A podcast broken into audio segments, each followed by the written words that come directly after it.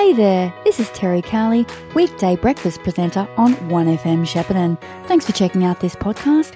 It was recorded live as part of The Brecky Show, which you can catch 6 to 9 a.m. Monday to Friday. It's now time for the week that was.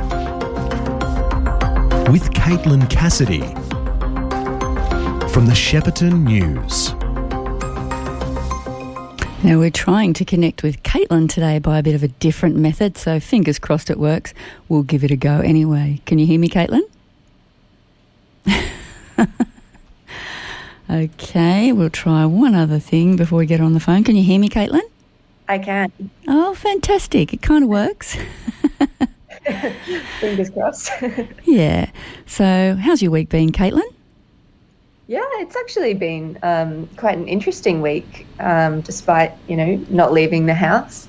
Okay, so I've been doing all your all your work online and on the phone. Pretty like, much, like yeah. like most of us have to.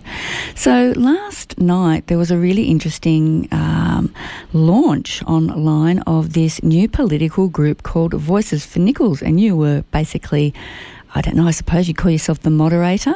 I attended online and it was joined by Cathy McGowan, the for, former independent from uh, over there in northeastern Victoria, Indi, and also from the form by the former Liberal leader John Hewson. Tell us all about this, Caitlin. It's a, it's an interesting development locally. Yeah, absolutely. And I think um, it's particularly interesting because, of course, Cathy McGowan's seat, Indi, is quite close to our own. Um, and I suppose now that this group, the Voices for movement, has about, I think, 31 across Australia, it really does seem to be gaining traction. And I suppose what it's really about here, um, more than, you know, trying to find an independent candidate, is more just about um, trying to encourage, I suppose, political engagement. Um, and encouraging people to get involved in, I suppose, our democratic system and discuss what local issues really matter to people. And I think that's always a really valuable um, development in any electorate. So it'll be really interesting to see um, how it progresses. What do you think this is a symptom of more broadly? Yeah, I think, um, as I sort of touched on last night, that people are a bit almost fatigued about politics. People seem to just not want to engage, um, which I think is a real shame. So I think having you know these grassroots movements where they call it i think kitchen table conversations where people just get together and talk about you know what matters to them and what they want to see change is such a useful way to go about it because that's really i guess the most basic way democracy operates um, just people having conversations and talking about what matters to them.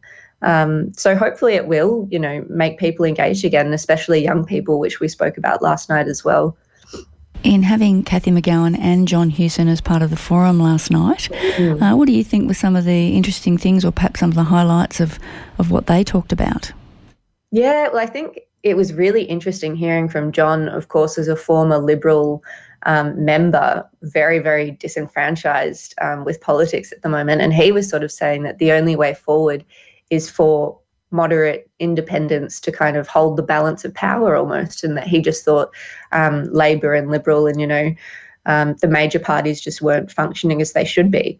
Um, and I thought that was really interesting. And Cathy, you know, as a former independent herself, was pretty excited about the idea of that. Um, and she was, I think they also said some really valuable things about women, women in politics, and how important it is to encourage um, more women to get involved and you know maybe what a different dynamic it would be if there was 50% women which i mean i agree with that. Got a bit of discussion about getting our young people better involved in the political process. Mm, yeah absolutely. And i think what was really encouraging last night was that there were quite a few young people um, on the zoom. So people obviously they do want to get engaged um, in the right sort of forum but as John sort of said, and it's interesting, you know, working for a print newspaper, young people aren't reading the newspapers anymore. So we have to find a different way to engage them. Um, which is yeah to me that's a shame because i still read the newspaper but maybe maybe i'm alone in that well you know you're not probably typical because you work for one i guess mm. you, you, you have to in a way you're paid yeah, to exactly. i can't avoid it yeah i know uh, like i've got a nearly 18 year old and we have the newspaper coming into the house. He never picks it up. Mind you, mind you, he's still well informed. He still knows everything that's going on. So, as you say, there's other other ways that they're getting those messages. Yeah, and social media, of course, the internet is a huge one now. Absolutely. Okay, so where do you think this is going? Well, I suppose it's in its beginning stages, but I think the next stage for them really is having these kitchen table conversations. And at that point, they'll be able to find out what issues really matter to the electorate and what they want to push on. Um, so at the moment, it's really just kind of gauging interest. But I think the fact there are about 100 people on the Zoom last night shows that there definitely is interest um, in the region. So now it's just in a matter of, you know, what they actually want to get out of this and what they want to see change. So this group is called Voices for Nicholls, which is of course the name, well Nicholls is the name of our federal electorate that is currently held by the National Party member Damian Drum. Do you think Damian should be concerned about this? I don't think so at this stage. I think at the moment they've been, you know, they've made him aware of it and they sort of want to collaborate with him and um, make it sort of a two way process. But I suppose it depends if, you know, if this goes the way that Voices for Indi did, where they do put up an independent candidate, then I suppose it would be um, a little bit concerning um, because I guess as we've seen with Indi, they had, you know, a conservative member since 1931 until um, Cathy McGowan stepped up. So I suppose we'll see what happens. But at the moment, I think it's very much about collaborating with Damian more than trying to take him down. Well, Cathy McGowan last night did make the point that we are further ahead than Indi when they started, in that we have an independent state member. Yeah, and you know, Suzanna Sheed, who's got a lot of things done, and that's what Cathy was sort of saying that independents um, really can shake things up and really push for, as we were talking about, the bread and butter issues.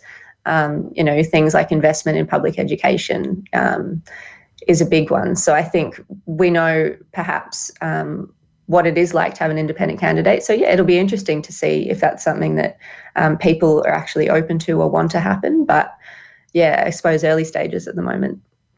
You did ask that. Uh hoary old chestnut, uh, you know, what can an independent do because they're not they're not you know a member of the government, they're not a member of a big party. She had a good answer to that. Do you remember what she said? Yeah, I mean, she was really talking about, you know, they they do get things done because they're coming into it. As she was saying, you know, if you're maybe a Labor or a Liberal MP, you're just voting alongside your party nine times out of ten. Whereas the independents are up on every single issue um, and they really they know what's going on perhaps in a way that liberal or labor mps are more just sort of voting in the party line. And she was saying you know there are some that will come in they don't even know what they're voting on they just know which way they're going to vote. Um, so i thought that was a really interesting perspective that you know they've got to be on top of every single issue and they really are i suppose dedicated to their electorate because they don't have any maybe external um, party interests yeah, it seems ludicrous that, you know, local people would pick a local person and then they go into Parliament and they're just told how to vote. It just it's just yeah. just not bit, sounds a bit corrupt actually. Yeah, absolutely. And I think that's maybe where some of this dissatisfaction is coming from. Mm. Well, we know that's not all you've done this week. Um, we're probably running out of time. Probably spent all our time talking about um, voices for Nicholls, but um, what a few other things you've done this you covered this week, Caitlin. I know you've been busy. um, there's one that I found oh, really tragic, actually. I was on a Zoom call, another Zoom call, but with some year nine students um, at Greater Shepparton Secondary School.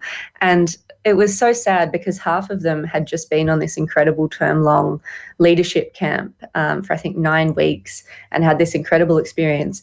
And the other half were due to head to the Snowy River on Monday when lockdown was announced. And now every day we're in lockdown is another day that they won't be on the camp. So I really, really hope lockdown lifts if only they can get to that camp. Are you talking about the Alpine School?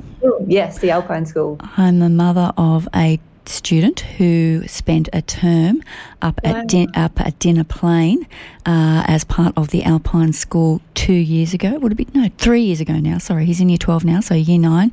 It, he absolutely loved it. it. It had a huge impact on him. They actually spent a whole term not working on schoolwork, but working on themselves. It's a fantastic opportunity. So I do hope those students get to partake. Yeah, absolutely. And one kid I spoke to even said, you know, I came back from the camp and I've completely changed my perspective on my subjects. He wants to fast track maths. Um, he's really just had this whole different perspective. So uh, I really, really hope they can get up there soon. Being away from your family for a term mm. at that age, it really builds your independence. Although mm. I don't know why my son still asks me to make him hot chocolate. Um, but apparently, I think at yeah, this point he can do it himself. his wrist's a bit sore, you know, it's a bit weak. He can't quite manage it himself. Uh, maybe just finish up with one one more story to point to, Caitlin. Um, well, one more story that. Um, again, it's something that depends on coronavirus, but Aquamoves, they have this amazing women only pool program. And there's basically calls that it could actually become a permanent um, program happening, you know, as frequently as fortnightly. And I think what's really interesting about this program, which is basically um, for, you know, I think three hours, the pool is only open to women and um, young children. And there are some people in, you know, our Muslim community who are saying this is really a culturally appropriate um, program and it's actually an opportunity for some women who wouldn't otherwise have felt comfortable going to the pool to be able to go for maybe the first time. So I really hope that does become permanent because I'm also a big pool user. Um, but again, that will only happen once the pool opens up again. Oh, but what about all those poor men who can't go to the pool for those three whole hours? Yeah, and I think that will be absolutely what we see in our Facebook comments when this goes up online. Every but, um, time. Um, every time. Yeah. oh, well. Can't please everyone, can you? No. well, thanks so much for joining us online via Skype today, and I think it does sound better than the phone, so we might try this in future, Caitlin. Yeah, but, I'm um, open to it. I've just got to get the camera in the studio so you can see me, or maybe you're better off not seeing me at this time of the morning. Early in the morning. I've only, I've only had one coffee so far. Might need a few more. Well, thanks so much for your time this morning, Caitlin, and great job you did yesterday of moderating that forum, that Voices for Nicholls forum. I mean, we are talking about getting more young people involved in the political process, and you're a perfect example of that. So well done. Thank you, Terri. We will talk to you next week. Have a great weekend, even if you are in lockdown. you too.